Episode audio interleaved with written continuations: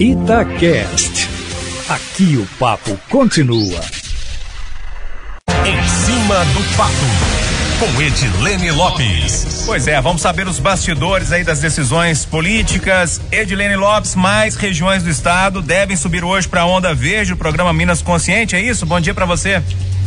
Bom dia, Júnior Moreira. É isso mesmo. A expectativa é que o estado suba quase todo para a onda verde do programa Minas Consciente, que deve ser anunciado e decidido hoje pelo governo do estado.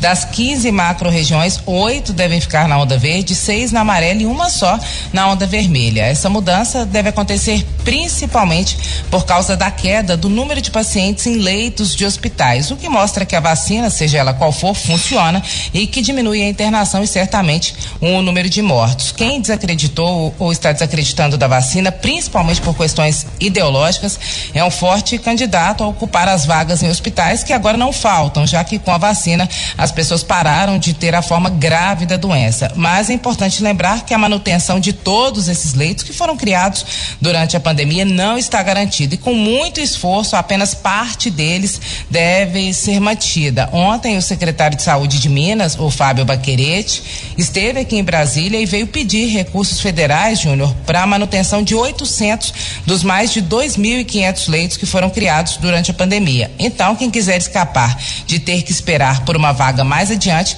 deve ficar esperto e vacinar, meu amigo.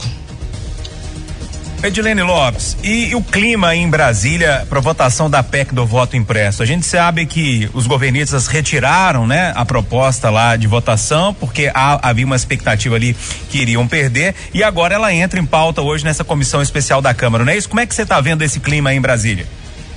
Júnior, o clima está quentíssimo aqui em Brasília, ainda mais depois da inclusão do presidente no inquérito de fake news do STF, justamente porque ele falou que o sistema de votação no Brasil não é seguro e que foi invadido por um hacker. Hoje, a Comissão Especial do Voto Impresso deve decidir se aprova ou rejeita o relatório do deputado federal Felipe Barros, que defende o voto impresso e que é o relator dessa proposta. Se for aprovado, o debate do voto impresso vai adiante. Se não, ele para por aqui. Segundo deputados bolsonaristas, com os quais eu conversei hoje, inclusive, a disputa está acirrada e há chances de o relatório ser aprovado e a discussão do voto impresso continuar no parlamento. Já os deputados oposicionistas acreditam que é possível derrubar e, segundo eles, o indicativo é pela derrubada do voto impresso já na comissão. E aí ele nem vai a plenário.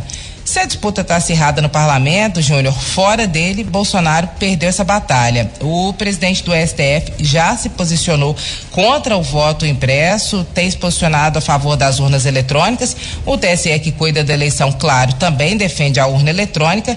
E até o governador Romeu Zema, que não entra em polêmica em relação ao governo federal, disse em entrevista ontem aqui em Brasília, respondendo a Itatiaia, que é a favor do voto como ele é hoje, de forma eletrônica.